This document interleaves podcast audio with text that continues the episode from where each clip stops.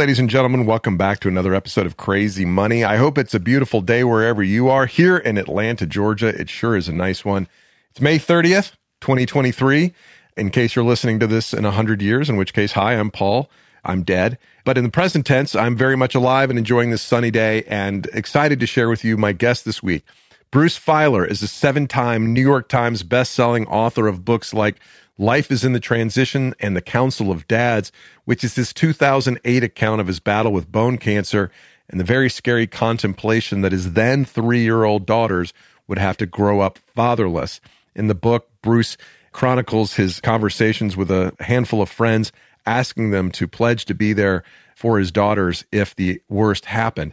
But fortunately, it did not.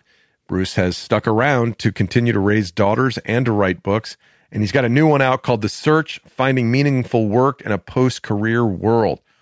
I found this book both interesting, troubling, enlightening, and encouraging. Why can one book be all these things? Well, because I don't know, I'm 54 years old and I'm at that point where the attitudes with which I was raised, the assumptions on which I based my entire career, of the virtues that go into making a successful career in life hard work, long hours, dedication, building skills in one particular area, all these different things that we took as given have changed for those in the economy today. The younger generations don't see work as a fixed entity in quite the same way as we saw it. We, those of us in the boomer or Gen X generation, they don't see it the same way. Life is moving faster, change is happening more often, change is happening in all different parts of their lives. And there's less of a separation between individual the worker and individual the individual. Paul the worker versus Paul the individual. We are one entity with many different types of careers going on in their lives. In fact, Bruce challenges the concept of careers. He challenges the concept of one job at one time and the notion of a career path. We'll dive into all that, hear how we got to these conclusions, and what implications they have for employers, workers, and those of us trying to understand just what the hell is going on in the world. Specifically, we talk about the importance of not chasing someone else's dream, why we both love Pat Conroy, the difference between our linear expectations and the non-linear reality of the world, and what it means to be in a meaning based economy versus a means based economy. The distinction is very, very important. Anyway, there's a lot to chew on here. I thoroughly enjoyed this conversation with Bruce Feiler, and I know you will too. This, friends, is Bruce Feiler. You know, I had a friend years ago when I first moved to New York who was the head writer for David Letterman. And he taught me something really kind of maybe transparently obvious, but that I had never known. And eh, certainly as a kid growing up in Savannah watching Johnny Carson, I did not know which he said the reason that Letterman was so good and say better intuitively, instinctually than Jay Leno was that Letterman understood what Carson understood, which is that it was all about the guest. Like if the guest sounded smart, that people would like the host more, mm. right? So the next day they wouldn't say, "Oh, I saw Paul on the Tonight Show." They said, "I saw Carson." Right. And so that Letterman was very good at asking questions to make the host look good Whereas the people that are weaker at it, you know, were taking all the punchlines and, and keeping the best lines for themselves and mm. sort of insecure and therefore overshadowing the guest, not understanding kind of the basic formula of the form, which I thought was fascinating. You know, you've listened to people like Terry Gross. She does a great job of asking questions and then getting out of the way. I did Terry Gross many years ago, and she did something, you know, funny. Now it's kind of common, maybe with podcasting in general and the pandemic she refused to be in the room with the person. I've heard that. Why do you think she does that? I think because she wants to hear it like the listener, right? So she mm. was a radio person, and so she wanted to process it. You know, it reminds me of something that my agent says about my literary agent says about book proposals. Like, I don't want to meet the person because I don't want to like them. I want to like him on the page. I right, don't really care if right. I like him in person. I want to like him on the page, and I think it's a similar kind of concept. So, for those people listening, we're looking at each other through Riverside, which is like Zoom, but has more bells and whistles, which sometimes work and sometimes don't, as we've already sometimes experienced not, yes. today. so, when Terry Gross does an interview, she's in a room by herself, well, theoretically by herself, but she's not looking at anything. She's listening and just talking into a microphone. So different than how we'll say we're doing this yeah. because we're actually looking at each other. This was before that was, you know, when I did it, it was before that was easily done. So she's only listening, no eye contact, no reading the body language, none of that. Just pure sound of a question, sound of an answer. What's that experience like compared to sitting across a table with somebody? Because one of the challenges we have in producing, especially since pandemic, everything has been done, or 99% of interviews are are virtual, like this one, as opposed to sitting next to somebody, being able to punch them on the arm and say, "Oh, you so and so," or whatever. Like the energy is totally different. How does she pull it off? Here I can actually talk from my own experience because I've had obviously she's maybe the, one of the greatest people to ever do it. So she pulled it off very effectively. Sure, In my case, I've had this experience that has straddled the pandemic. So, you know, in a sense, what we're going to talk about today is I have now spent the last six years collecting and gathering hundreds of life stories of Americans of all ages, all walks of life, all backgrounds. You know, this is sort of largely in the field of narrative psychology, but you know, the average academic paper in that field has six, eight, ten stories. I've done 400 now. You have done and the lot. first half of them I did before the pandemic because I started this in 2017. As part of your book, Life is in the Transitions. Is that correct? That's part of my previous book, Yeah, Life yeah. is in the Transitions, which ended up coming out in the pandemic when the entire planet was in a life transition and sort of was the right book at the right time Mm. because it just sort of showed up with an understanding of what suddenly everybody was going through. And it worked. I mean, it just touched a nerve in that way that writers fantasized about, became a bestseller, became a TED Talk with millions of views, became a TED course, how to master life transitions, etc. And apropos of what we're talking about today, it became sort of clear to me, both in my gut and also just kind of reading the room, so to speak, that like that work was going to be the next domino to fall. And so I set out to collect another several hundred, and I started in the middle of the pandemic, and so not a single one was done in person. and I was worried because this is all about these interviews work. Like the process is insanely labor intensive right? You got to find the people. You got to talk them into being, you know, sharing their stories. And then you got to talk to them. And then we transcribe them. And then I hire a team of people. And I've now done it uh, two times. And we code these looking for patterns. So if they're not going to be intimate, it's a complete waste of time. If they're not going to be raw and real and kind of go there. And I have to tell you, it didn't make a difference, the remote. So I am, you know, call me hashtag, right, team Terry Gross, right? I now believe I now believe it can be done remotely and that you can get the same type of intimacy. And I would venture to say for a small minority, it might not work, but if a small minority, it might be better yeah. actually because you're not face to face and therefore you're not threatening you know and in the way that this sort of therapy process works if if, if there's a safe space for some people without the room and you're invading my space or I'm coming to you or there's a kind of theatricality involved in meeting in person Yeah. I actually think there's a scenario under which it can be better Yeah. I don't have to worry about the guest smelling the hummus on my breath if I'm doing it virtually. you know, if it's hummus, you know, that might be effective. But if it's something other than hummus, you know, might, other things say that are popular in the Middle East that, you know, then it might be, uh, it might be different. Speaking of people we admire, I want to know why you dedicated this book to Pat Conroy. Well, that, that comes back to this thing that it turns out that we share is I'm from Georgia and I'm not from Atlanta, right? Which is now, of course, the center of the world. Uh, but it wasn't the center of the world when I was growing up, right? So I was born in Savannah, Georgia in, in 1964.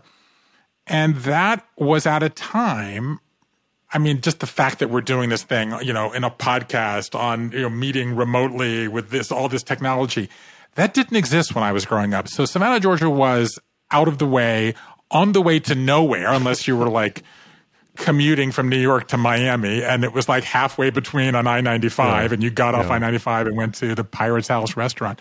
Like it was on the way to nowhere. And it was this isolated, out of the corner world, right? That at the time they called, I don't even know if you, you, you know this, but they called it the coastal empire. Mm. So the coastal empire was like Savannah writ large, like so Savannah down to Brunswick and kind of up to Charleston. And I had this kind of crazy dream of being a storyteller and writing. And the person from this part of the world who did that most effectively was Pat Conroy. And Pat, now, in the context of the search and all the stuff we're going to be talking about today, what I now realize is your role models are incredibly important in your life because that's sort of like the first choice that you make about who you want to be and what you want to do, right? We inherit our parents and sort of things about them about work that we believe, but our role models are the first people that we choose, right? And so right. later in, in this book, one of the questions I encourage people to ask as part of my you know, 21 questions to find work you love is who is your role model? But more important, it's what do you admire about them? Because I have to say, I'm nothing like Pat Conroy, right? Pat Conroy had, of course, a famously Baroque upbringing with this sort of romantic mother and a tough as nails, you know, somewhat abusive father.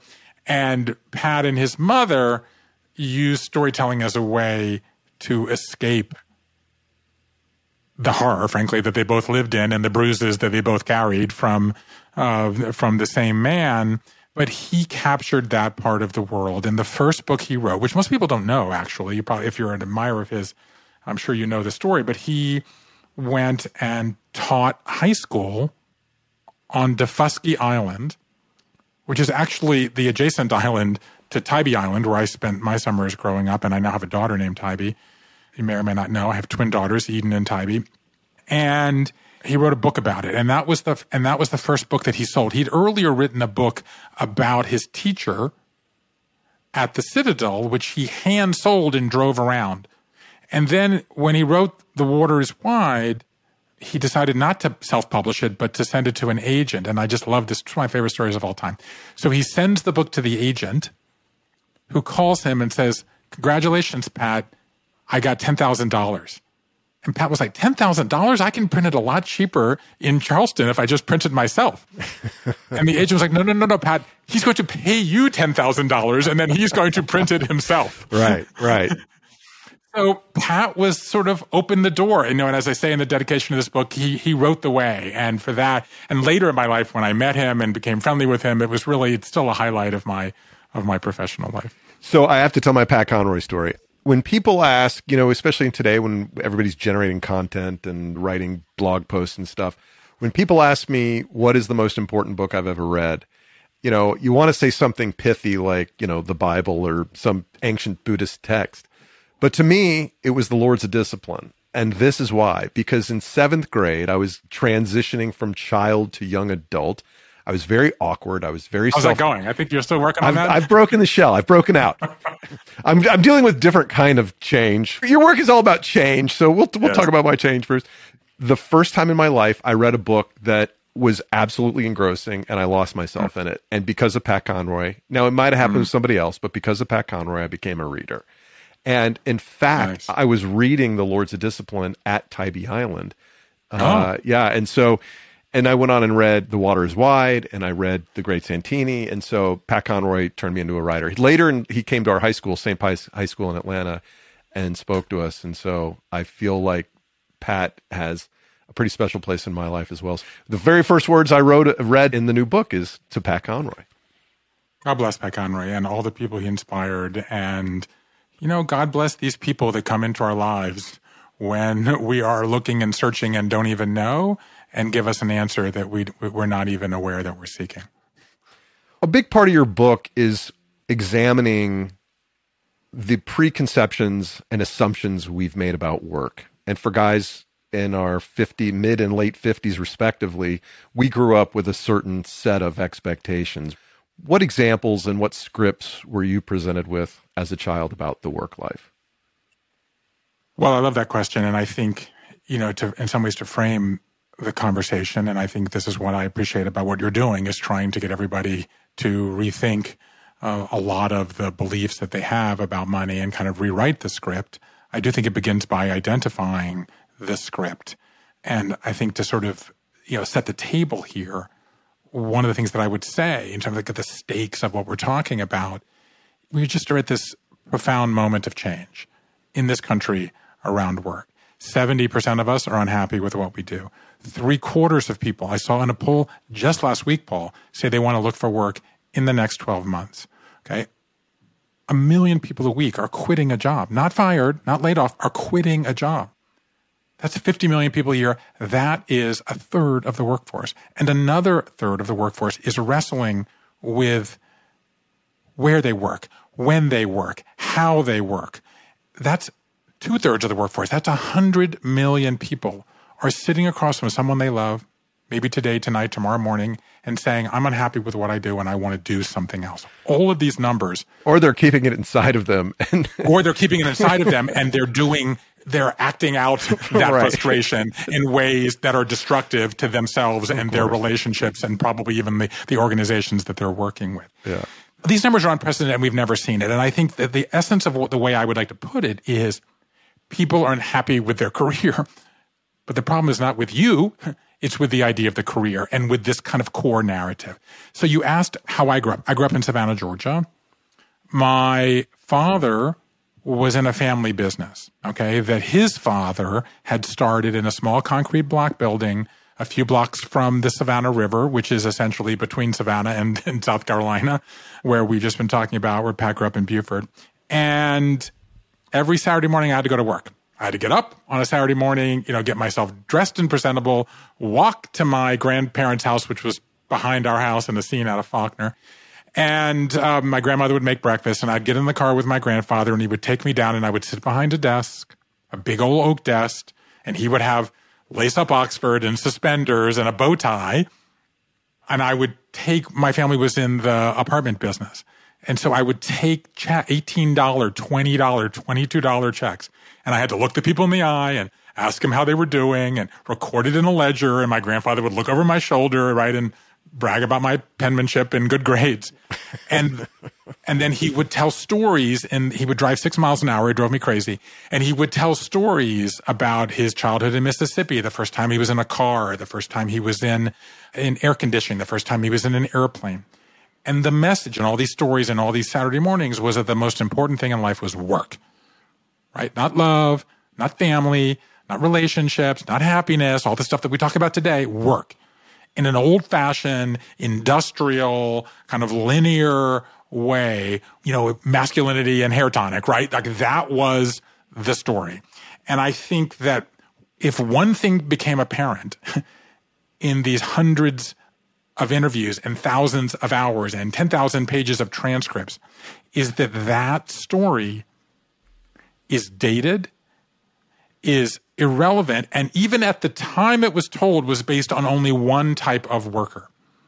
Okay, I'm, I'm sitting at my desk, right? People, you know, can't see us, but we're seeing each other, right? And I'm sitting at my desk, and about at the beginning of this project, I'm going to write a book about work. Like I'm going to go get the great iconic books about work and success. And I, st- I got first editions of the five defining success books of the last century. Okay. That's how to win friends and influence people, the power of positive thinking, what color is your parachute, seven habits of highly effective people. You can't have read a success book in the 20th century without touching one or multiples of those. And I turned every page and I researched every name. And the bottom line is of the nearly 700 people in those books, 93% were straight white men. And 7% were women and only 0.009% were people of color. We were telling only one kind of story, and it's all about climbing, right?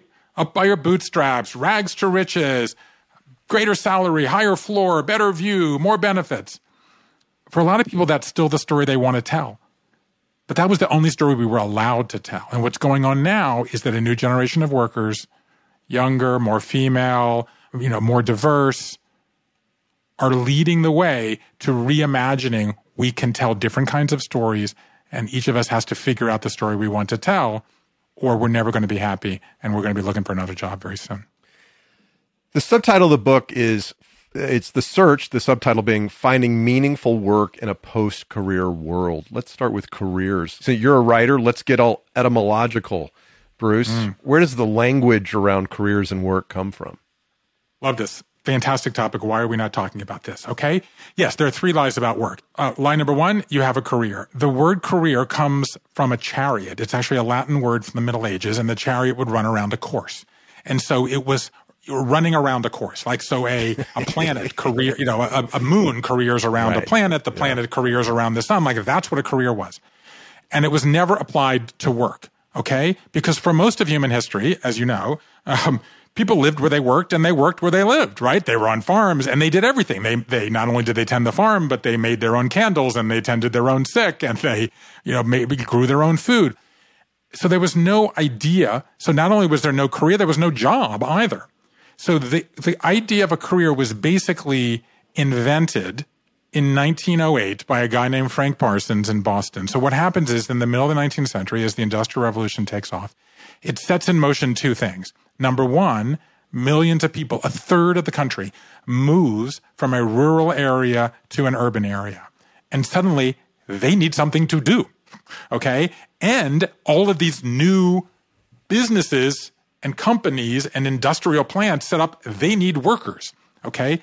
So you got a third of the country has moved to a city. You've got all these immigrants that have come abroad. They're in the cities and you have these companies that need them. So this guy named Frank Parsons invents the idea of career counseling, opens a career center, and says, I'm going to match people, but only if they're males and only once.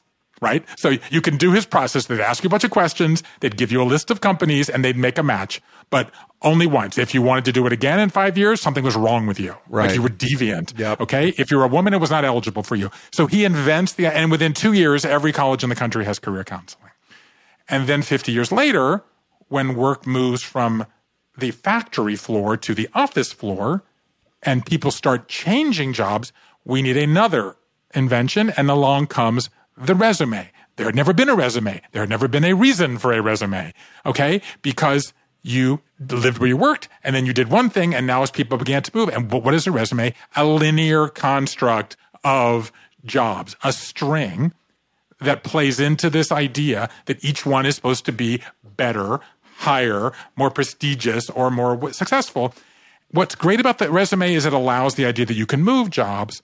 The problem is if you're a you want to spend time with a child and you come back. If you get sick and you need to take time off. If your spouse needs to move. Okay. If you want to get off of it for a while and go become an entrepreneur or start something new or write or paint or give back. And then you want to do something else 10 years later. The resume is a destructive form for that. And the idea of you do it once and only once is completely irrelevant. And that gets at the tension that you asked me about before is that we have linear expectations mm. and we have nonlinear lives. And that tension between our expectations and our lives is the source of most of the unhappiness in the world today. Yeah, you talk about that in the previous book, Life is in the Transitions, that any deviation from the linear expectation causes us stress, basically. Correct. And you hear it, eh. by the way. I'm, I feel like I'm interrupting your question, but you hear it with the language we use. I'm off track, right? I'm off kilter. I'm off schedule. Like the life I'm living is not the life I expected to live. I mean, I got cancer as a 43 year old man, and I had three year old identical twin daughters, and I had parents in their 80s. Like that was all. That's not supposed to happen. You know, your parents are supposed to get no. sick, right? I'm not supposed yeah. to almost die yeah. and then literally be in bed for a year, be on crutches for two years. I was the walking guy, right? I wrote all these books. I made TV shows. I was like a modern Indiana Jones person traipsing around the world, and suddenly I couldn't walk. right? So I have to, in fact, a lot of my interest in this comes from the fact that I had a linear life for decades, started out, you know, and this dream of writing books in my 20s, did it for no money, had some success, got married and had children. And then my life was overthrown in my 40s when it's not supposed to be. That's supposed to be the peak, right? Right. I had financial troubles. I got cancer. My dad has Parkinson's, tries to take his own life six times in 12 weeks. So suddenly I had this confluence of nonlinear events. And that's what got me interested in how do you tell your story when there's a blow up in the middle of the story? Because it turns out all of us have a blow up in the middle of our story. 40 years ago, or even fewer, you know, when I was coming out of business school, say in the mid 90s, late 90s, uh, mid late 90s. Anyway, you're coming out, there's basically like four jobs yes. you could get, right? There's like banking, consulting, uh, marketing, something else. Sales was dirty work. Sales that I was totally dirty work. Yeah. to dirty work, which is actually where I ended up going into. But but basically, you know, like, and then of course you could have a career in medicine or law or these other things too. But you were expected, like, I'm going to graduate in my mid to late twenties with a professional credential, and I'm gonna I'm gonna go work. And it wasn't quite the same as it was in the 70s or 80s, where it's like I expect to work for the same company for four Yeah. decades, get a gold watch, and then go hang it up and die of a heart attack on the golf course three weeks later. But it was like, you're going to go into this field and you're going to have a linear trajectory up and to the right. You're going to take on more responsibility. There was still sort of this military mentality that I think comes from our parents' generation of, you know, it, work is about duty, Yes. work is, is regimented. You wear a, a suit because that's your uniform and you Oh, work dre- oh, hard. oh wait, wait, Paul. Dress for the job you want, not the job you have. You're supposed to be dressing for the job that you aspire to several down, several steps down the line or up the up the rung of the ladder. But work has always had this militaristic kind of, up until recently, a militaristic kind of structure to it. And then it was a little bit less 30 years ago. But today, there isn't the same kind of expectation, the, the, not the same career path. And you, you take great pains to describe why that path is not relevant anymore. And we're hurting ourselves when we try to think about having one singular path in life or in a career. Yeah, I think that there's several reasons for that, and I think that's an important to kind of address this head on, right? So, what are the three lies? Lie number one is you have a career, right? We've established that that's not true anymore. But lie number two is that you have a path, right? And so, uh, let's talk about how it is that people work. Okay, so you, know, you mentioned life is in the transition. So, what I discovered when I was working on the my last book was that we go through three dozen disruptors in the course of our lives. That's one every 12 to 18 months. You know, for a lot of people, that's more often than they see a dentist you know, and they could be as small as not you. you. What an amazing smile! This is a man who is well dentist. Uh, it could be as small as a fender bender or a sprained ankle, or as big as a natural disaster, a, a, a global pandemic. Okay. Most of these we get through, but one in 10 becomes what I call a life quake, right? And the whole, that whole book is about how a life transition is essentially the human mechanism for responding to a life quake. And the sort of the big idea there was that we go through three to five of these in our lives. And I think the signature piece of data in life is in the transitions is that their average length is five years. So three to five in a lifetime, four, five, six years, that's 25 years. That's half of our adult lives we spend in transition. And yet we have stigmatized that as periods you have to grit and grind your way through. And we have, you know, kind of romanticized the, the stable periods and we're looking at it wrong. We have to look at the transitional periods as opportunities for growth and renewal. So that's the backstory here. So when I come to work, the same thing keeps coming up. Like people go through these moments of inflection, right? And reevaluation and, and reconsideration. You've described two of them in your life, even in this conversation. Like, do I want to be doing this, right? First I go to business school, then I get out of business school. You know, then I'm on the path. Do I want to get off and become a writer? Like, you know, start a podcast. These are, I call them work quakes. And the reason that I like life quake and work quake is that they're value neutral. And most of the way we talk about this is as, you know, crises, right? Or catastrophes. But that's actually not the way it is because as many of them are voluntary as involuntary. And I think that's a frame. So I think, I said, I think the signature piece of data and in life is in the transitions is that a life quake uh, lasts five years. The signature piece of data, in my view, in the search is that we go through 20 of these in the course of our lives and that number is growing because and that's every 2.85 years because women go through them more than men xers go through them more than boomers millennials more than xers and zers more than millennials Why? and diverse people go through them more frequently than non-diverse people so the workforce is getting younger more female more diverse so we're going to go through them more frequently Why do those groups have higher frequency of work quakes than the other groups? because they don't have the linear expectations that those of us who are 40 plus have Right. They were not, it's not in the water and in the narrative and in the grandfather standing over my shoulder. They are living in a world where life moves faster, where the internet means change comes at us from all places. And it's not just work, as you know, Paul, and this is in some ways a big theme of my last book. They're changing jobs more frequently. They're moving more frequently. They're changing religious beliefs more frequently. They're changing romantic relationships more frequently. They're changing sexual orientation more frequently. They're just more accustomed to change.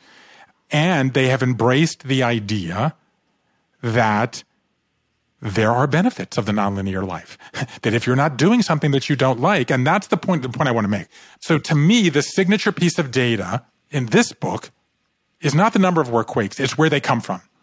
The majority, 55%, don't begin in the workplace. They begin in our lives. They begin in our families, in our bodies, in our health, between our ears, in a mindset change. Because we are no longer willing to say, my life doesn't matter. I'm going to put all my eggs in the work basket for my identity right. and my meaning. And that I think is the big deal. Harold Kushner, the, the famed rabbi who wrote When Bad Things Happen to Good People, he told me something 20 years ago in an interview that has stayed with me, which is that you and I grew up, Paul, when we believed that one of the primary metrics of success was to make more money than our parents.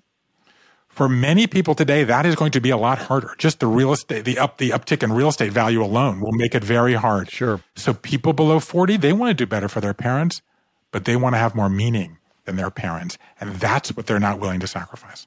Hey, everybody, we'll be right back with Bruce Feiler in just a moment, but I wanted to take a second to say I am very likely doing comedy near you in the near future. And I'd like to see you and or your friends, relatives, associates, or enemies at the show. Coming up this weekend up to the Limestone Comedy Festival in Bloomington, Indiana. Week after next, I'll be at Dunwoody Country Club in Atlanta, Georgia. Assorted other venues around Atlanta that you can find on my website, paulollinger.com. But most importantly, I've got my first headlining weekend. That's both a Friday and a Saturday night at the Comedy Catch in Chattanooga, Tennessee, June 23rd and 24th. And I will be co headlining the Charlotte Comedy Zone July 23rd with my friend Paul Farivar. By all means, check it out. Go to my website, paulollinger.com, and click on shows to find out more. Thanks for your support. I appreciate it. It's interesting. I didn't think about work quake or life quake as did you say value neutral? Value neutral. Or, it's not. They're not just. They're not all yeah. bad. I mean, I, I'm a parent of identical twins. Like when we had twins, it was joyful it was a life quake. I mean, it changed everything about our lives. Trust yeah. me. I've had the pleasure of interviewing Barry Schwartz, the author of um, The Paradox of Choice. Mm. And the nutshell of that book is that we think that choice is always good, but yes. beyond a certain point, choice makes us less happy, that we make worse choices and that we come to doubt them more. And so it seems to me that as I'm reading the book, it was hard. I had to check myself playing the old man get off my lawn card a lot as I'm reading the book. Like these young people, they just don't care. They don't want to work hard, all that kind of stuff, right?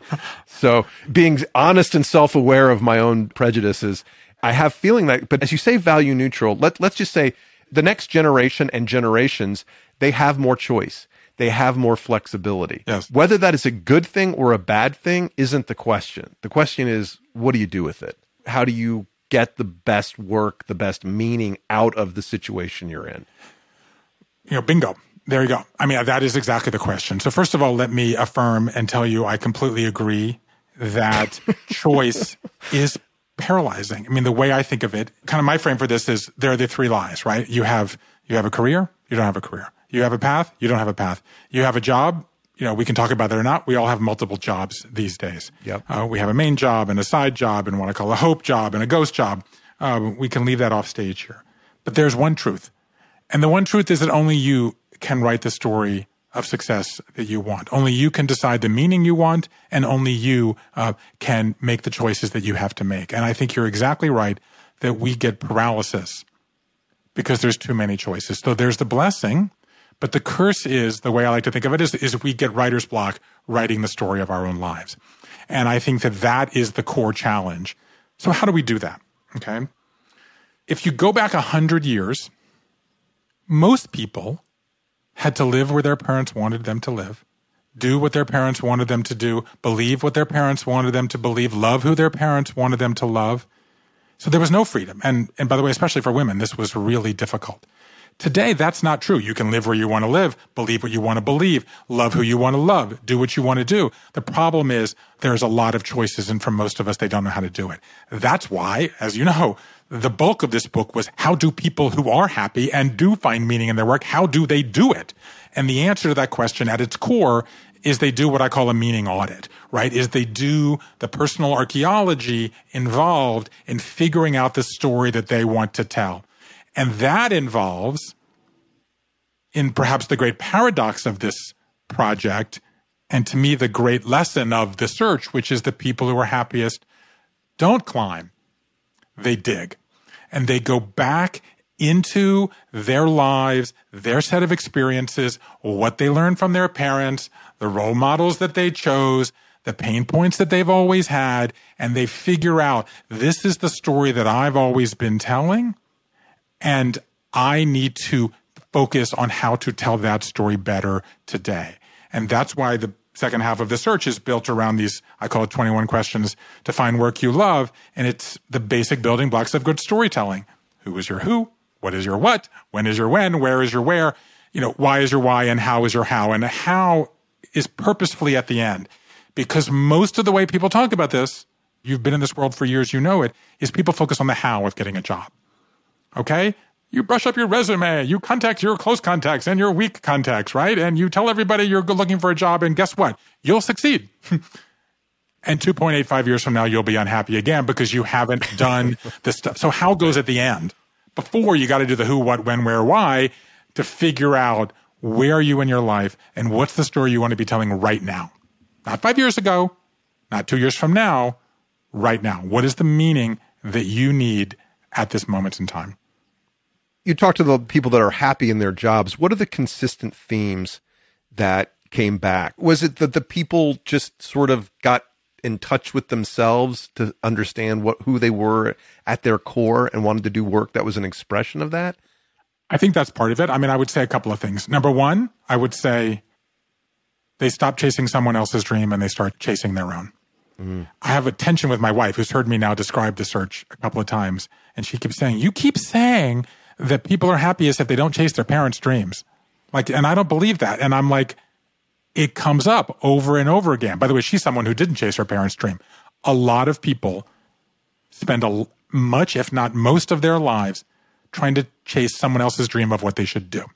So that's one. They don't chase someone else's dream, they chase their own. That's the, the first thing they do. The second thing they do is they do actually stop and they do things. And of course, the search has lots of these examples or of writing lists or making, you know, right, making spreadsheets or someone I, t- you know, someone I talked to at LinkedIn who had left the company and wanted to leave and she made a pie chart of like, what do I do that makes me happy? Like there's a bunch of specific things they do, but yes, they do, they do this thing. They don't climb, they dig. They do what I call personal archaeology of go back and try to understand what is the inner story that they inherited from their family, their culture, maybe their religion from the country, and put that on the table so they can recognize it.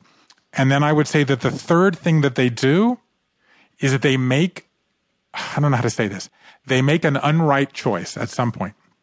Like everybody makes a choice that is counter to what they expect, that upsets somebody, that is the unright decision, right? They, they go down the, the unchosen path. They, because if there's no path, it doesn't matter, right? They chase the forgotten dream. They do something that's a little counter to those expectations and that script that they have. And to me, it's a, you, you mentioned the word script earlier because it comes up a lot in my book. We are handed a script about work, but each of us has, this is the Southerner in me, an internal scripture about work. And they look away from the script they've been handed and they reconnect and commit to the scripture that they've always been carrying around within them. It's hard to do. I did this. It's very, very hard to do because the script isn't just a script. The script has extrinsic metrics. Bingo. That you can use to say, look, at how well I'm doing because there's my rank, there's my serial number, there's my paycheck, mm-hmm. there's the status I have in the industry, work chart, and yeah, I mean, like so when I you you talk about trying to please somebody else, mm-hmm. and this is this has nothing to do with her as a person because it's not her responsibility to be involved in this story, but she is regardless. So after I left Facebook, was trying to figure out what I would do with my life. I'd think about. I, I knew I wanted to go back into comedy, but I was afraid to admit it because I had done comedy before Facebook full time in LA. Then I went back to Facebook. As I quit, I retired at 42 and I, I could live my life any way I wanted to. I knew I wanted to do stand up comedy, but I was afraid. And I, because I might fail again, I would embarrass myself. And I thought to myself one day, what would Sheryl Sandberg think? I'm a fan and a friend of Sheryl's. And I just thought to myself, that's the most pathetic thing I have ever thought in my entire life. I love Sheryl. Who gives a shit what Sheryl Sandberg thinks about my career choice? It's not her life, it's my life. And so we torture ourselves around these choices. And it's very, very hard to trust your instincts when all the extrinsic metrics point you away from that voice. I think that's exactly right. I'm also a, friend and fan of Sheryl Sandberg. And Sheryl Sandberg, look at her life story. I mean, what is the whole theme of Option B, as a book in which I am quoted, because I almost also died when I was a young person, as, as her husband Dave was with young children. Yep. And Yep. I formed a council of dads, an idea that Sheryl has been public was something that was meaningful to her when she lost her husband Dave. Uh, but option B is about the idea that sometimes option A does not work out. Now, she may not have that voice in the world of work where she was the, you know, the COO of a linear organization, but she was in life. And of course, what have I been saying all along here, which is that life is where most of the change comes from these days. Okay. You know, and funny, you start talking about stand up comedy. I was thinking about this woman I met, Kelly Lively. It's a great story. She grew up in Iowa. Her family moves to Idaho and she cries the entire way. Um, her sister cries because her sister won't be popular. She cries because she doesn't think they're going to have you know running water in Idaho, and she goes to work as a secretary at the Idaho National Labs, which of course is the great you know the great uh, nuclear facility in Idaho. And she's a sec- and she gets married and she has children, and she realizes that as a secretary, to use a now dated word, that she's not going anywhere. And so at age thirty, kind of over the wishes of her husband, she goes back to get a college degree because she'd never gotten one. And she slowly rises up in the Idaho labs and she becomes you know, the highest ranking woman, the first one to take a nuclear reactor uh, from Idaho to uh, Florida to be part of a, a space shuttle launch. She has a side job as a stand up comedian. Of course she does. And she has now retired, a little bit older than 42, but not like, you know, deep into her 60s. And she's living on a houseboat and doing stand up comedy because this is the opportunity of there is no job is that we can have, we can juggle different things. And I think, so let's just, we passed over it, but I want to talk about it because you just brought it up. So mm-hmm. only half of us have a main job anymore. In my cohort, it was 39%. People don't have one job, they have up to five. A main job, that's fewer than half. Two thirds of us have a care job, like caring for children or aging parents. Three quarters of us have a side job, which is something that we talk about a lot. But 86% of us have something I heard about so often I decided to name it. And that is, I called it a hope job, which is something that we do that we hope becomes something else, like stand up comedy, right? Or writing a Yeah, screenplay yeah. or selling jewelry on Etsy or pickles at the farmer's market. For many of these, by the way, not only do we not get paid, which is how economists, you know, economists call work, you know, labor you do for money. But if you're selling pickles, you're probably paying out of pocket, right? Or you're podcasting initially, you're paying for this in the hope that it might become something else. And actually, then 93% of us have, a, you know, this invisible time suck that feels like a job, battling self doubt, right? Imposter syndrome or discrimination or bigotry or sobriety or mental health, which I call a ghost job. And the reason that I brought this up in response to this question is it shows that option A and option B no longer have to be at different times of your life. They can be simultaneous so that most entrepreneurs start this way. They have a main job maybe that they're doing for salary and benefits, but they have a side job they're doing or a hope job they're doing because it brings them more meaning. The same thing with a care job. So maybe, you know, I don't know if you're a parent, but like maybe your kids on travel soccer, um, or maybe your kids are going through the college application death march, as mine did the last couple of years. like these take huge amounts of time. So someone may say, you know, my kids on travel soccer for the next two years. That's my number one job. And I'll put my own ambition or need for meaning or service behind. So we can shift. This is the advantage of the nonlinear life. And that's why I, I keep saying over and over again, the question is not what Sheryl wants, not what How to Win Friends and Influence People says, you know, not what you see on CNBC. It's where you are today, knowing, accepting, embracing that it could be different in two years from now or four years or five years. How many people we know, our age, my age, who when they had children said, I want to spend more time as a parent and said, if I get off the escalator, I'll never be allowed back on again. What has squandered more human potential than that? And today it's no longer true. Get off for five years. You can get back on, no problem. Okay, so the, the obvious question when you're talking about chasing your hope job or living your dreams or whatever is okay, that's fine. That's all well and good, yep. but you still have financial responsibilities. Yep. And that those should um, trump your your dream. Like first thing, you, you got to put a roof over your head. You got to take care of your kids. You got to you, you got to feed yourself. Yep. So how do you what what's the tension between those two things? And are are is the next generation being realistic about the tension there? Here's what's non-negotiable, Paul, and I think the frame for every conversation about work. Fewer people are searching merely for work anymore. More people are searching for work with meaning. We are transitioning from a means based economy to a meaning based economy. The question that you have to ask over and over again is what gives you meaning today? And today, that might be money, and that might be security, and that might be healthcare benefits. But the thing to understand is that it may not always be that way. Just look at people that you know. We all know people who start out in their 20s trying for a dream, whether that's playing center field for the Yankees or, you know, making the national ski team or writing the great American novel or writing a Broadway musical or becoming a tap dancer. And they do this for a while. And then they, maybe they settle down and have children and they realize, okay, I suddenly have different needs. I want a house. I need a mortgage. Trust me, I'm sending two kids to college in 100 days. I understand this. But we also know people, Paul, who do what you did, which is set out down that conventional path, you know, defining themselves by money and success and title and these these metrics of achievement, who then get to a point, in your case it might have been 42, for other people it's 52, for other people it's 62.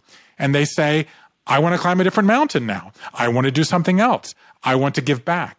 And so what I've tried to design in the search is a toolkit for helping people figure it out at any given moment. Okay. Mm-hmm. And then, by the way, once you're in a relationship, then suddenly you're not the only who. The first question is, who is your who? Okay. I ask people all these questions, right? And one of the first question I ask, you're a questioner, right? This will be interesting to you, uh, I suspect. I said to people, and I'll ask you, Paul, what are the prominent upsides or values of work you learned from your parents? I'm asking you, what were the prominent values of work you learned from your parents? Security. Okay. So I asked everybody this question. Turns out two thirds of the people said the value of hard work, right? Which is what I would have learned. Now it's interesting. You've said security, which is a very different answer. Then mm. I realized, okay, this is this is interesting, but it's not that interesting. Then I started asking what I'm about to ask you now. What were the prominent downsides of work you learned from your parents? Being beholden to someone else. Okay, fine. So this is very interesting to me. Okay. Here, the answers were interesting. The number one answer was they're bunched more tightly. What are the prominent upsides you learned from your parents? 67% hard work. Then the, the next two in their teens were love what you do and be true to yourself. The prominent downsides, all basically around 30%. Number one, overwork. Number two, strain on your family. And number three, they were unhappy. So what we've heard from you is security was the upside and interestingly enough, you said in the first half of your work life, you chose something that was secure and traditional and gave you those conventional metrics. But then I said the downsides, and what did you say? Being beholden to someone else. And then we know halfway down this journey, you changed and said, I want to be beholden to myself. So what I'm saying is that's one question. It just took us 60 seconds and we've already established this fascinating frame that it turns out that you have been reenacting the scripts without being aware of them. That's the essence of this project is trying to say you are being shaped by your narrative, your scripture, your ghosts, your expectations. You're going to make a lot better decisions if you bring those ghosts and expectations and scripture into the room, into the conversation yeah. where you're making these decisions. Yeah, I think you're going to have to send me an invoice for that, counselor. we got deep in a hurry. The search, finding meaningful work in a post-career world, it's um, oh $29 in the United States. So there you go. if you buy it on, I've got my copy right on, here. You got a I've copy already... right there. And if you buy it on Amazon, it's probably discounted. so as I'm thinking about this, I'm thinking, okay, what are the implications for employers? Yes. If people are looking not just for work, but for work with meaning, what are the implications for employers? And you have a nice framework of meaning that comes up in both these last two books, the ABCs. Let's talk about that. Yeah, I think that I think that you know if you go back to this thing about okay, the good news is we can make our own meaning. How do we do that? It turns out that there are. This was the hardest single thing in these two books and these thousands of hours of interviews was to figure out how do we make meaning. Okay, and it turns out there are three levers that we pull, um, as you say. Um, I call them the ABCs of meaning. Let's break them down. The A is agency. Okay, what is agency? Agency is what we do or make or control. Okay, for many of us, it's our our work story. Actually, the thing that we do that gives us autonomy and a, sen- and a sense of self esteem and confidence. Okay, in narrative terms, that's our me story. The B is belonging. So belonging is our relationships, okay? Our colleagues, our family, our loved ones, our co-religionists, the people we march in our political rallies with. So the B is our relationships. Okay. In narrative terms, that's our we story. And the C is a cause. Okay. That's a calling, a purpose, something higher than themselves. Okay. In narrative terms, that would be our the story. So what I've realized is that we all have all three within us. Okay. So I'm going to say, so I'll give my me example. I'm a writer. I'm a creative person, so I'm very agentic. I'm an ABC. B, uh, belonging. I'm a super involved family member, a very hands-on dad. Cause is less important to me. I'm an ABC. I would probably say I'm uh, maybe 50, 40, 10. Okay. My wife is a CAB. She's an entrepreneur. She started an organization called Endeavor that supports high impact entrepreneurs in 50 countries around the world. She gives, gives, gives, gives. She's the co-founder and the CEO, so she's very agentic. You know, other than family, relationships are not that important to her. She's probably, oh, you know, maybe 50, 30, 20, if I had to say. So what are you? What's your ABC? What's your order and what percentage would you allot them? It's interesting. You know, I was thinking about this a lot. One of the things I learned about work when I left work was that the B meant a lot more to me than I thought mm-hmm. it did. And I didn't realize that until I was sitting by myself in my lovely home. And I was like, why am I not happy? Mm-hmm. And it's like, because I'm not part of a team. I'm one of six kids. I've always been a, individualistic, but also highly rewarded by affiliation so I think belonging is a big one to me, even though I work as an independent comedian and as an independent podcaster, I miss having that interaction a lot. So I think to me, here's what jumps out of that story to me. What is, is that in the moment of transition, you did this meaning audit, you recognized this thing about you, and you had to make adjustments. And that's the big revelation here, I would say, which is to say, in a transition, we rebalance our ABCs of meaning, mm-hmm. right? So I think of mm-hmm. these, and there's a visualization in the search about this as like um, Lady Justice, not with two trays, but with three, right? We have pebbles in them. So maybe you've been working very hard and you get laid off, right? Or you want to start something new, or you know, you you have a change of heart, and so then maybe you rebalance and you become more belonging oriented. Or the inverse. Maybe you've been raising children or caring for an aging relative, as I've spent a lot of time doing in the last three years.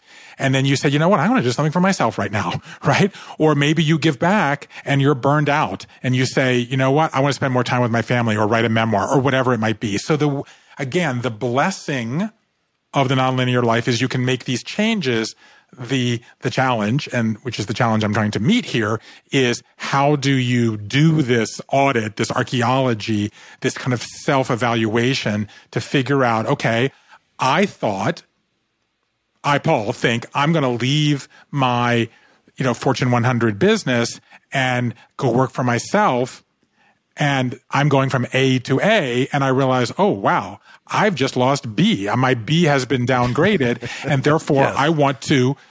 You know, I, there's a story, a wonderful story in my book of Joey Clift, who's a Native American comedian, right? Who started a, I think it's got 30,000 members of like, you know, comedy writers in LA who share pictures of their cats right? So it's sort of like I need some belonging in my life, even though I'm going to be independent. Maybe I'm going to start a podcast and interview people or whatever it might be. And so I think that that's that's the essence in these periods of transition, life quakes, work quakes, whichever one you're going through, where we reevaluate and readjust the weight we give to each of the ABCs of meaning. The meaning is what's non negotiable. Everything else is entirely and almost constantly uh, renegotiable. So what does that mean for employers? I mean, Oh, like, yeah, look, right. somebody's got to work at the cement plant, right? And I mean, can you really, and I don't mean to denigrate any of the work done there, right? Can you really expect for an employee who's doing hard labor outside to say, well, this cement goes and builds hospitals or it builds homes for, you know, to protect children and all that kind of stuff? How do people that are really working on drudgery connect their work to the ABCs? And how can employers create better environments for people to see those values? there's two choices here. One choice is to ignore what's happening, to ignore the fact that your workers care about meaning, that your workers care about quality of well-being, that your workers care about mental health, that your workers care um, about how they're communicated with. And you look at every single metric 86%, I saw a study recently, 86% of millennials believe that they care more about employee well-being, you know, than do the previous generations. And who are the previous generations? Their bosses. So you can ignore it. And guess what? Your workers 40 minus and increasing your workers 40 plus will leave in 2.85 years because somebody else will. The two options are move in this direction or change so that you can recruit and retain the talent that you want. So those are the two choices. So how is this being done? I think it's being done in lots of different ways. So first of all, at any organization that you can think of that is successfully ad- adopting and adapting to this new reality, the employee well-being department which was downstairs in the basement next to the incinerator with no windows three years ago, is a lot bigger now, right? Because the old days it was, oh, Paul, you're having a crisis, or you're having a baby, right? Or your child has an anxiety disorder, or you've had a relapse into your addiction issue, right? I've done 400 stories, Paul. A quarter of them involve addiction. Either the people addicted, or their loved ones are addicted, or their children, or a colleague. Like mental health is, I don't have to tell you, at the top of every conversation about work. So it used to be, here's a fruit basket, you know, come back to work when you're ready to work and don't bug me. Okay. Fruit basket. Nice. Is not going to work, right? The, um, you know, whatever the edible arrangement is not going to solve your problem anymore. You're going to need a conversation about this. In effect, what you need is a meaning agenda. Because here's the thing. You find a, a way to bring it into the workplace and put borders around it, right? So there's a brown bag lunch, or there's a session, right? Or there's a, a, a, learning and development afternoon, right? Or there's open conversations about diversity, equity, inclusion. You figure out a way to do it in a controlled way, or it will take over every single conversation that you have because that's what you don't want. Because if you don't attempt to bring it in, it's just going to happen behind your back, okay? And behind closed doors, and it's going to completely wreck morale. People didn't seek this conversation out, but the workers are. And that's what's going on here. There's a kind of a rebalancing of power in modest but yet critical ways from employers to employees. And because we are moving to a world in which workers have many more choices. So ignore it and just keep replacing your people every six months, or find a way to meet it and then you're going to find people are going to be happier, more productive, and they're going to contribute. I'll give, just give you one example. We talked about the fact that three quarters of people have a side job. I bet there's not a boss in this country who doesn't think if you work for me, Paul, and you have a side job as a stand up comedian, that that's making your job, you less productive at your job. That's wrong. Interesting enough, if we make cement in my company where you work, if you have a side job making patios for people using bluestone and cement, you'll actually be less happy and productive at work. But if you have a side job that's something else, like being a stand up comedian or a Notary Public, right? Or selling those blueberry muffins at the farmer's market we talked about earlier, you'll actually be happier, be more meaningful, and be more willing to engage your work because you're making a conscious decision. I'm doing this work for this set of reasons, and the meaning I want, which I may not be getting from making cement, I'm getting from stand up comedy or selling pickles. So I'm actually just in general happier, which makes me better at my job. Mm. How did the research that you've done through these past six years, you said you've been doing? Six years. I started in 2017 collecting these stories.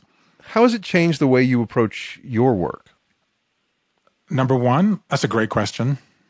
Number one, it's made me much more willing to be vulnerable about whatever difficulties that I might face. You know, we began this This conversation. is the guy that wrote the Council of Dads. This is the guy That's who pretty wrote a book vulnerable, Bruce. about a cancer and almost dying. And what I realized from that, uh, for those of you who don't know the story, I got uh, found a nine, my doctors found a nine inch tumor in my left leg. I had three year olds. It looked like I was going to die. I asked a group of friends to be present. And what was interesting, what that book turned out to be about actually was less about the cancer actually and more about male friendship hmm. and how one of the changes that we've undergone is that women are much more involved in the workplace, which we talk about a lot, but men are much more involved in the parenting and family space and actually, you know, kind of male vulnerability. That book was, I wrote that book. Yeah, it's actually will be uh, next month when we're having this conversation. 15 years since I got cancer and um, had the idea to create the Council of Dads three days later. The idea of male vulnerability is much more present in the culture than it was 15 years ago. Totally. But but that was a pretty vulnerable book, and you're Yes. saying that this work that you've done has made you more vulnerable. e- even more. You know, we began by saying, "Could can you be vulnerable remotely?" Yes. In every conversation, I would begin. I mean, I my father tried to kill himself six times in twelve weeks. Like this was a story that was not supposed to be in public, and the reason that I didn't do it was because I didn't. I'm a storyteller. Okay, I've mm-hmm. written 15 books. I've written seven New York Times bestsellers. I've sold, you know, a, a lot of books, but I didn't know how to tell this story, and I'm a professional storyteller. But when I started telling it, everybody had a story of how when their life was blown up, this nonlinear moment in their lives. And so I realized if, if I can't do it, how is someone else going to do it? So I think the first thing is to be more vulnerable. Okay, bring that challenge into the workplace in this context. And then the second was to think much more consciously about the idea of a life story you know, we said at the outset of this conversation that narrative psychology was in the fringes of, of academic ideas in the 1980s. And in the last 30 years, it's moved to the center. A number of reasons. We understand a lot more about stories, but also we now can look inside people's brains, right? And we have neuroscience and we understand that our, our lives are wired for story. I'll just tell you a story. It's a beautiful day here. It's spring. Wildflowers are out. I walked downstairs this morning. I opened my door, and what did I see in front of me? Okay, when I'm telling that story, your brain is already finishing that story, like ending where it's going to go. So you think what I'm going to what I'm going to see. I've mentioned the flowers and the beautiful weather, and it's springtime. And now I'm going to tell you the story. It's beautiful day. It rained overnight. The wildflowers are out. I go downstairs. I open the door. What do I see? A giant pile of donuts. Okay. So what happens to you? In your case, you just laughed, right? Because what your brain told you, I'm not expecting donuts. I'm expecting wildflowers, right? Well, it's Brooklyn, so I was expecting something else. But Yeah, that's well, fine. exactly. The, the, you know, the rats are gone in the morning. They only come out at night. So, you know, get, get your mind out of the gutter where the rats are. So our job in our lives is to adjust and readjust our stories when we are faced with a pile of donuts. And what are we going to do with that pile of donuts? Okay. Are we going to go back inside and say, I'm not going to go out? Okay. We're going to start eating them. Are we going to walk around them and ignore them? Are we going to take them and start giving them out to people and making a, you know, belonging connection? So the thing that I've learned is that the story of who we are is not part of us. It is us in a fundamental way. Like life is the story that you tell yourself. And so like what I tell my children is you have to think of your life as a story. And when something unpleasant happens to you, your job is to make it a story. Find some humor, find some growth, acknowledge the vulnerability and the pain, but you want to begin to add new chapters in your life of how you accommodated the pile of donuts or the tornado or the downsizing, you know, or the diagnosis or the pandemic, because these are coming at us every 12 to 18 months, more often than you see a dentist. We can get through them more successfully or we can be overturned by them and stymied by them. And our job is to begin to think of our lives as a story and use these tools to tell that story more effectively. Just a couple of personal questions, and I want to let you go. You've written Please. seven seven New York Times bestsellers. As this book comes out, have you learned to put a healthy distance between your book sales and your sense of self worth? Is anybody going to care if I have an eighth or New York Times bestseller or not? well, you. I'm asking about you. How do you feel about it? I grew up in a isolated corner of the world in Savannah, Georgia, heroizing and fascinated by Pat Conroy, who had a much more difficult childhood and young adulthood than I ever did, who managed to turn that pain into beautiful stories. And I have felt, and I'm unusual in that I stumbled early on in my life into a way of living my life that I enjoy, but that's very hard to pull off. And to sustain, even harder to sustain. And and just as hard, if not harder, to sustain. So am I aware that I have this tendency to fall prey to my own instincts and to my own narratives? Uh, absolutely.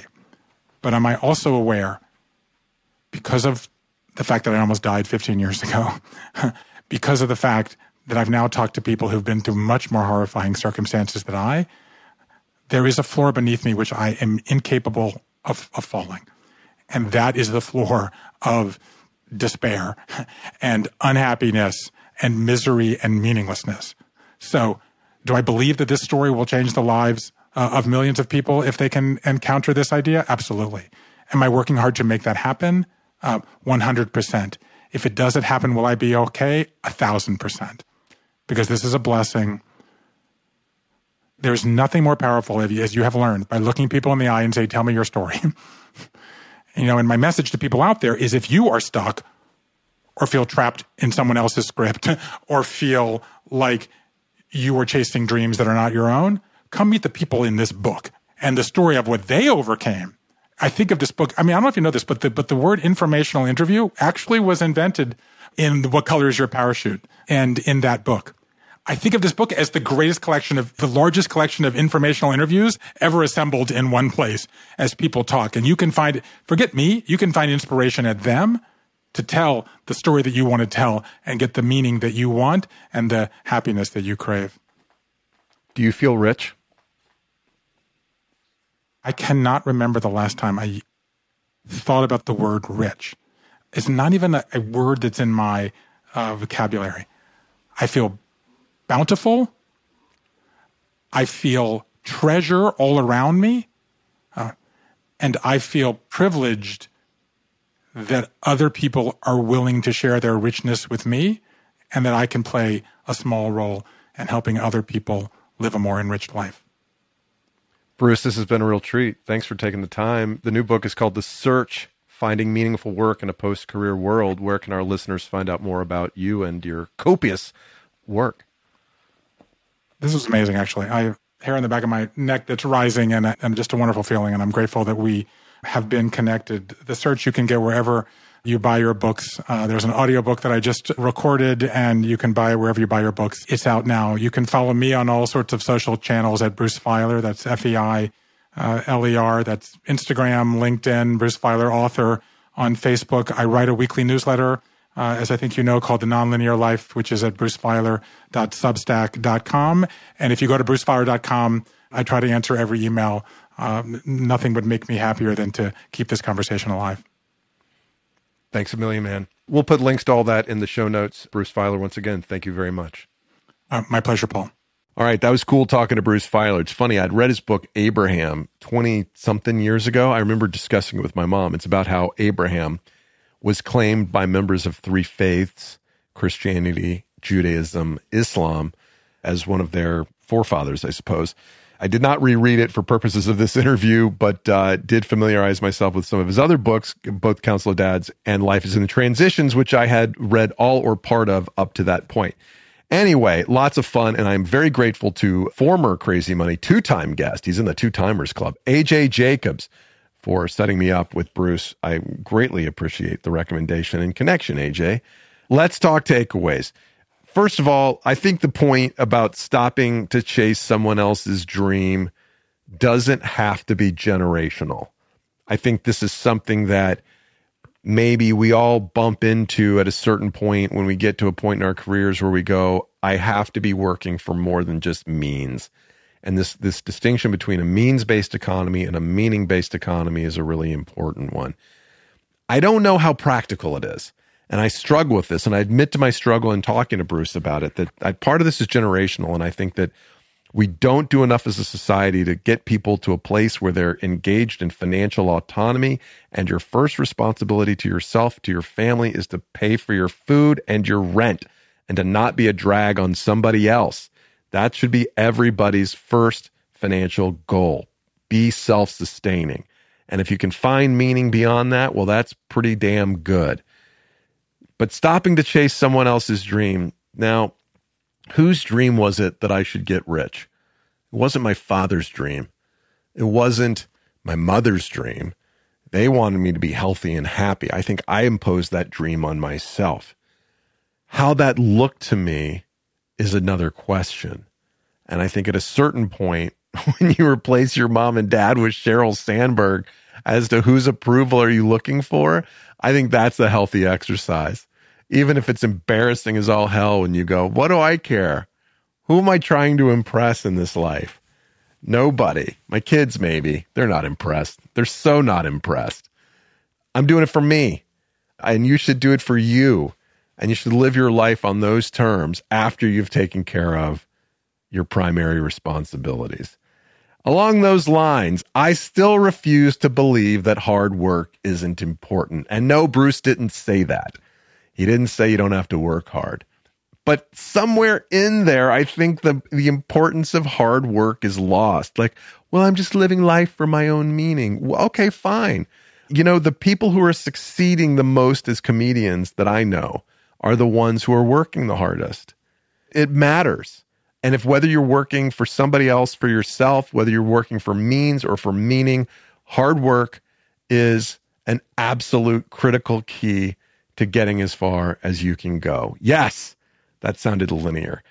Uh, speaking of which, the concept of linear expectations versus a non linear reality is one that really stood out for me. We believe somewhere in our souls, especially those of us who are linear thinkers who believe in hard work, we believe that if we work hard, if we do the right preparation, if we put ourselves in the right situations, that our careers will be linear. Well, I think they're anything but.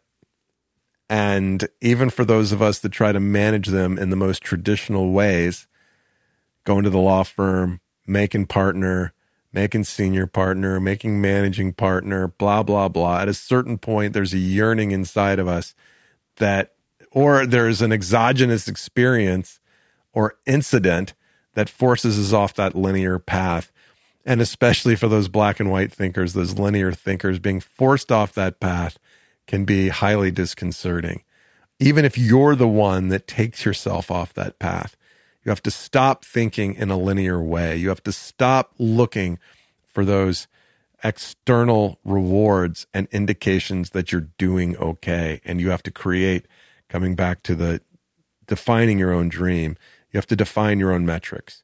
You have to say, I'm working on these terms for myself, and I will determine my success based not on the way I used to determine it, but on the way that my new reality dictates. That's being fair to yourself. That's giving giving your dream the real credence it deserves giving your work the real credence it deserves so that you can end up doing your best work, no matter what that looks like. Agency, belonging, and cause. Think of those as sources for meaning in your own life. Are you doing the kind of work you want to do? Are you determining your own future? Do you belong to a group of people? Are you around? Are you working with groups of people who lift you up as opposed to holding you down? And C, does your work inform? Is your work informed by an underlying cause for which you want to dedicate part of your life. All very interesting questions. I encourage you to check out Bruce's work. The link to his website is in the show notes, or it's just Bruce Feiler, F E I L E R dot com. Also have a link to his Substack there. By all means, keep your eyes out for his stuff. And I look forward to talking to you on the next Crazy Money. In the meantime, Mike Carano, make me sound smart.